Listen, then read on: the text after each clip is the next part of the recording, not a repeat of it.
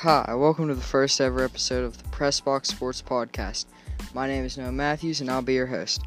Today we'll be taking a look at all of the news from the past week in NFL, MLB, and NHL. Let's get started. So, the big news this week in the NFL is that Odell Beckham Jr. has been traded to the Browns. Just, I, I can't even wrap my head around how nasty the Browns will be next year. They have Kareem Hunt, who also, by the way, has had an eight game suspension. But they have Baker Mayfield, Jarvis Landry, Nick Chubb. So many offensive weapons for Baker Mayfield to do his thing on the field. I am extremely excited to see what the Browns will bring to the table next year. Also, this past week in uh, NFL free agency news, Le'Veon Bell has signed with the Jets. Now, I've heard reports that he's weighing up to 275 pounds, I believe it was. That's that's not good for a running back, especially not an everyday running back. That most defensive backs weigh that much. He won't be the same player that he was with the Steelers. I'm not confident in him. I'm a little confused by the Jets signing because they don't they sure aren't making the they're not looking to make a playoff push in uh, anytime soon. Um, Antonio Brown to the Raiders has happened this week. The Steelers got back a third and a fifth round pick in this year's draft. Uh, it'll be exciting to see how that pans out for them as well as the Raiders. Um, the Killer Bees are no more. What impact will this have on the Steelers? Now, this is a question I've been asking myself for the past couple days. What impact will this have on the Steelers? You, you know, Antonio Brown is gone, Le'Veon Bell is gone. Now that's left is Big Ben. Even Jesse James is gone for crying out loud. Our defense is not producing as they should, it, as they weren't whenever Le'Veon and Antonio Brown were here. So how atrocious can this offense get? Especially with the Browns making the moves that they are and really trying to push for a playoff spot and become contenders. This will be a something that I want to take a more in-depth look at at a later date. Um, I do think, however, if the Steelers can get their picks in and uh, be able to develop that talent that they get in the draft, which there is a lot of it in this draft, any, anything can happen. Like the draft is still a few weeks away, and there's a lot that can happen between now and the draft. A trade can happen, free agency move, and the Steelers are one known to keep quiet about these things. All right. Other news in the NFL is the Redskins trade for quarterback Case Keenum. Now, I'm a bit confused by this move just because of the fact that Gruden publicly said that he was comfortable with Colt McCoy as a starting quarterback in their organization. Now, I wouldn't feel too comfortable as the starting quarterback whenever my team trades for a quarterback. So that kind of uh, was surprising to me. But I will say that Case Keenum had a down year in Denver last year, but I do think that he'll turn around just because of the fact of how good he was in Minnesota. Um, Titans trade for Ryan Tannehill. Well, this this obviously shows that the Dolphins are planning on taking a quarterback in this year's draft. I personally think, as I have on my mock draft, that they will take Daniel Jones out of Duke. They'll take him in the with 13th overall pick. Why, why might I say this, you ask? I have all three quarterbacks that are better than him, in my opinion at least.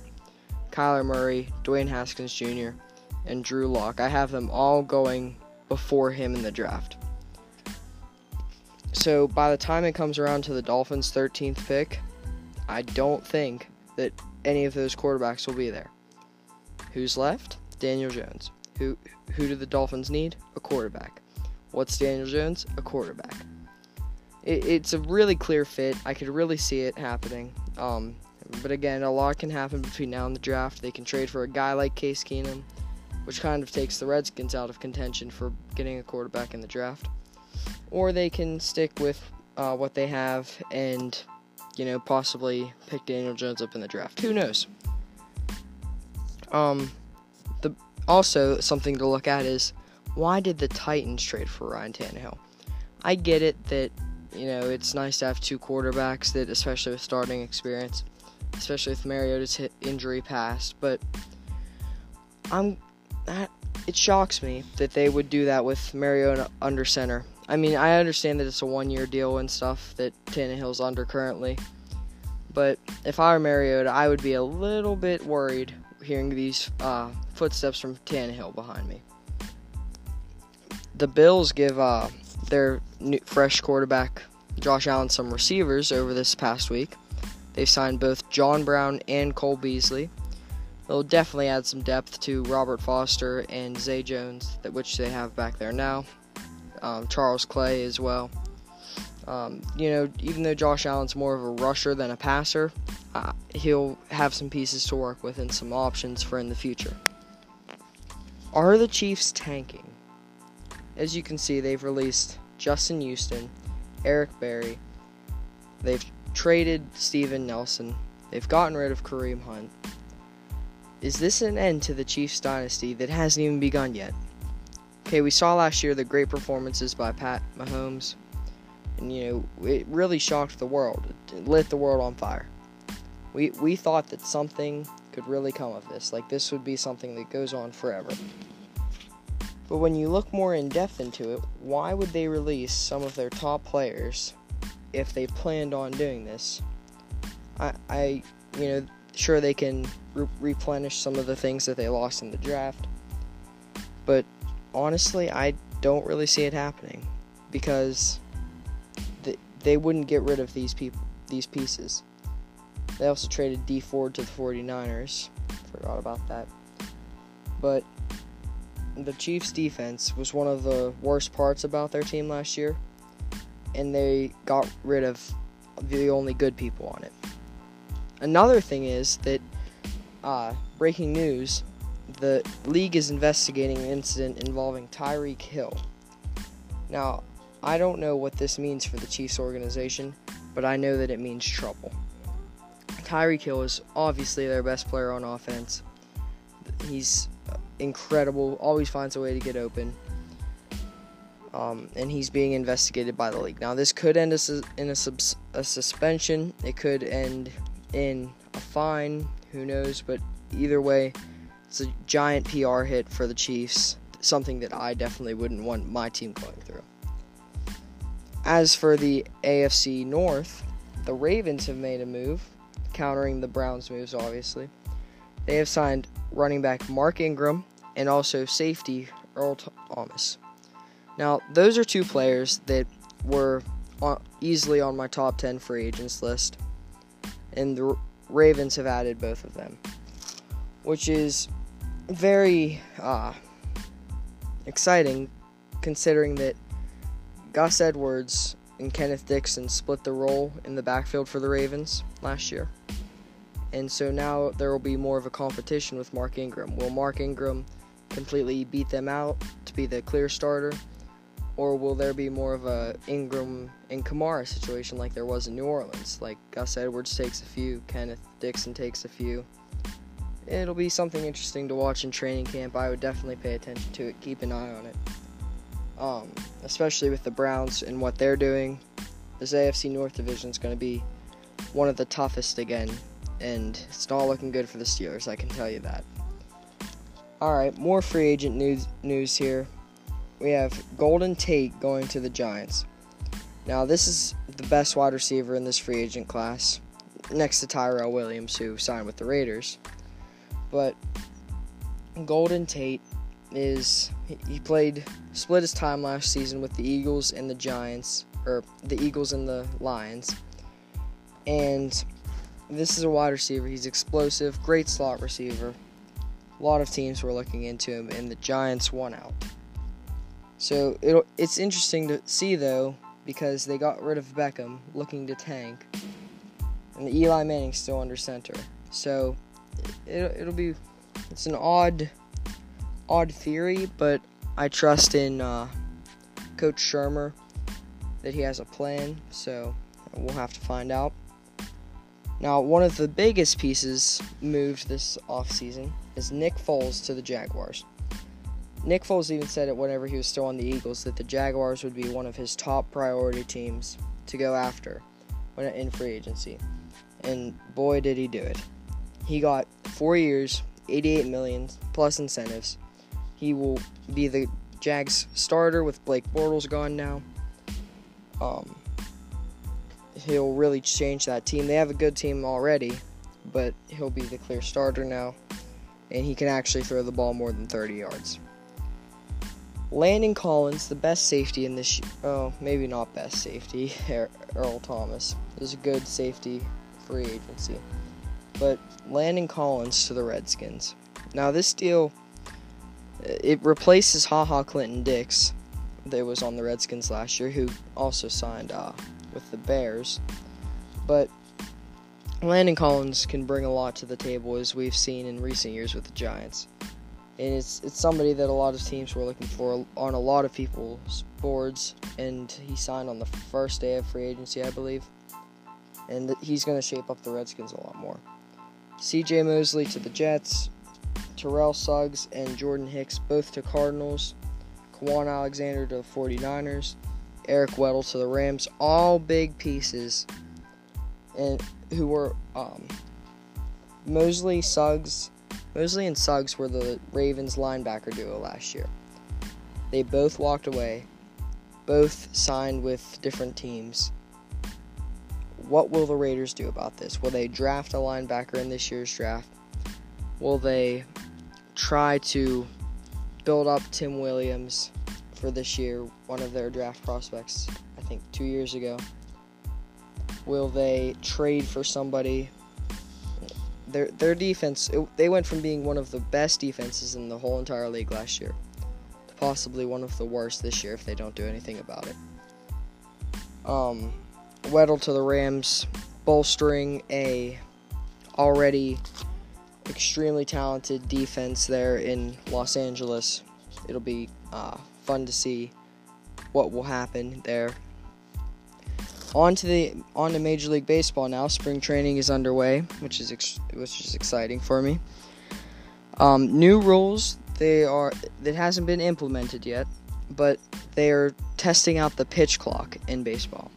I personally do not like because if if you don't want to respect the game and the theory of it and how long it takes, then don't come to a baseball game.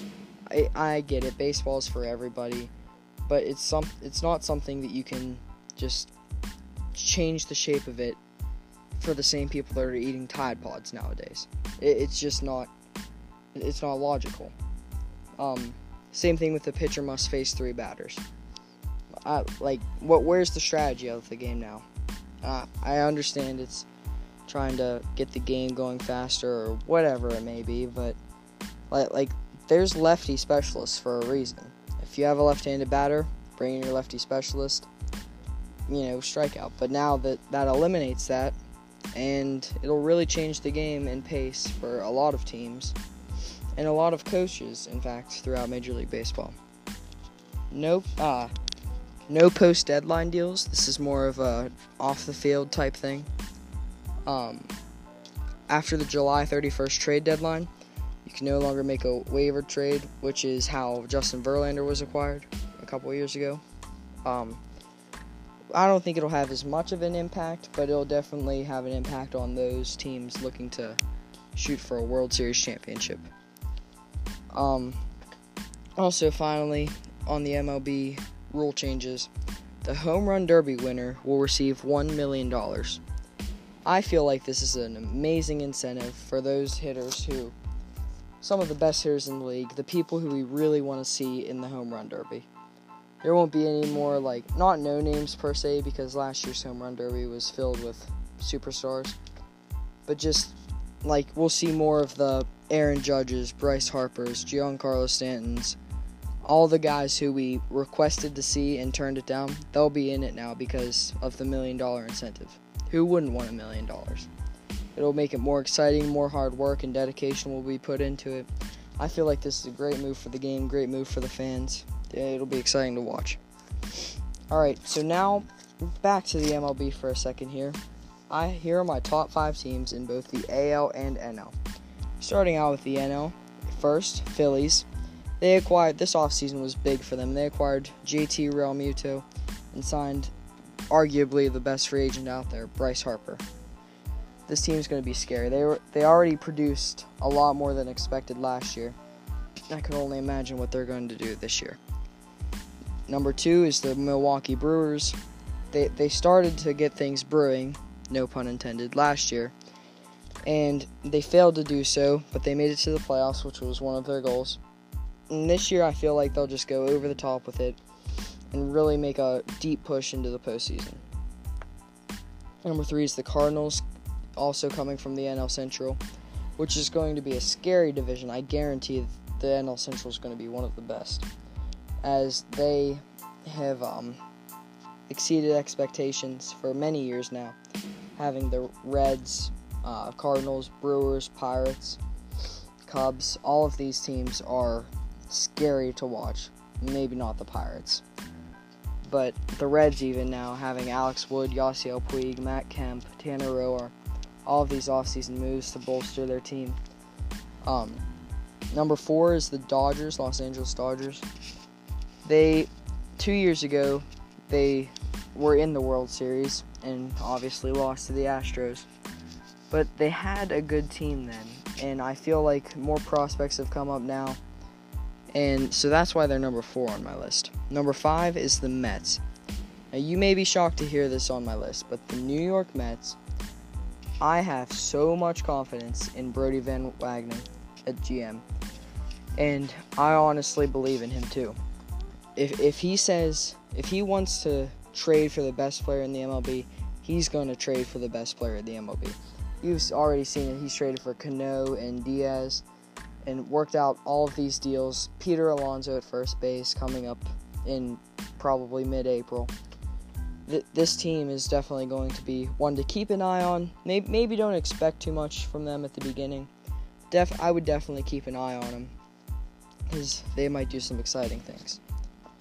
As for the American League, Red Sox, World Series champions. Uh, obviously, I'm going to put place them first because who wouldn't place the World Series champion first. And number two, the Yankees, Red Sox greatest rival, uh, competitors, all everything on the list. One of the oldest rivalries in baseball, most exciting rivalries in baseball. The Yankees just seem to throw money at their problems year after year and succeed at it. So it'll be interesting to see how that pans out. The Astros are number three on my list. Uh, they won the World Series two years ago. Let's not forget that. Their pitching staff is still amazing. They have been having trouble though with their minor league system and the PEDs that are circulating through them. But other than that, this team is going to be just as good as it has been the last couple years. Number four, I have the Cleveland Indians, also known as Believeland. The Browns are looking up, and now it's time for the Indians to look up. This Indians team it's had it's been under the radar more so. They've made it to the playoffs past couple years, but they haven't gone deep deep enough into the postseason to make them a legitimate contender. They only rank number four on my list because one, they're in the weak AL Central division. Obviously, they're going to win. Number two, they're a sneaky team. I feel like they could, by midseason, rise up to number three. I still think the Yankees and Red Sox will hold the top two spots, but you never know. As for number five, I have the Athletics.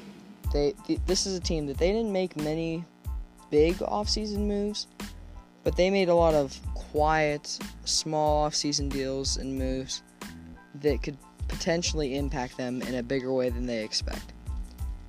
They added a few pieces that they needed, like a third and fourth starter um, a couple bench bats, which could go a long way. They lost Jed Lowrie, which is a big upset for them, but I'm sure that they can uh, prevail from it, and they will be able to be a top five team in the AL.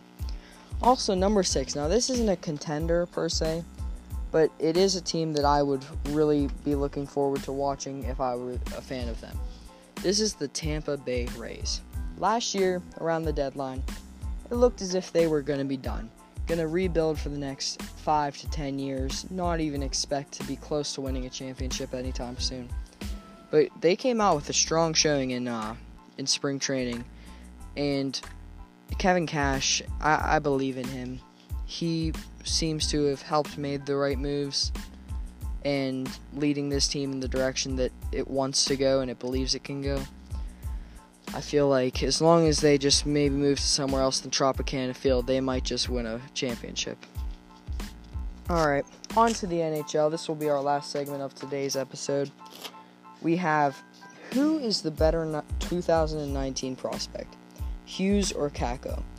Now, this is a question I've been asked pretty often by other NHL fans. And in my opinion, I'm going to have to say Hughes. He just has more pure talent. Kakko's more, I would say, raw talent, as most would call it. Um, I got a lot more faith in Hughes at the NHL level than I do Kakko, But it's up to you to decide. Both great prospects, both going to be great in the NHL someday. Uh, we'll see how that works out. My team of the week is the Pittsburgh Penguins. They all, they're finally clicking. They're finally coming together. Something that every NHL fan has expected, but now it's finally happening. Matt Murray is finally going on a tear, actually stopping the puck, glove hand, um, winning seven in his last eight appearances. Casey DeSmith, even the backup goalie, shut out last night. He's really doing good. Um, Crosby and Malkin, Malkin are clicking. Our depth is starting to score. And everything is really going the way that we want to, especially with April around the corner.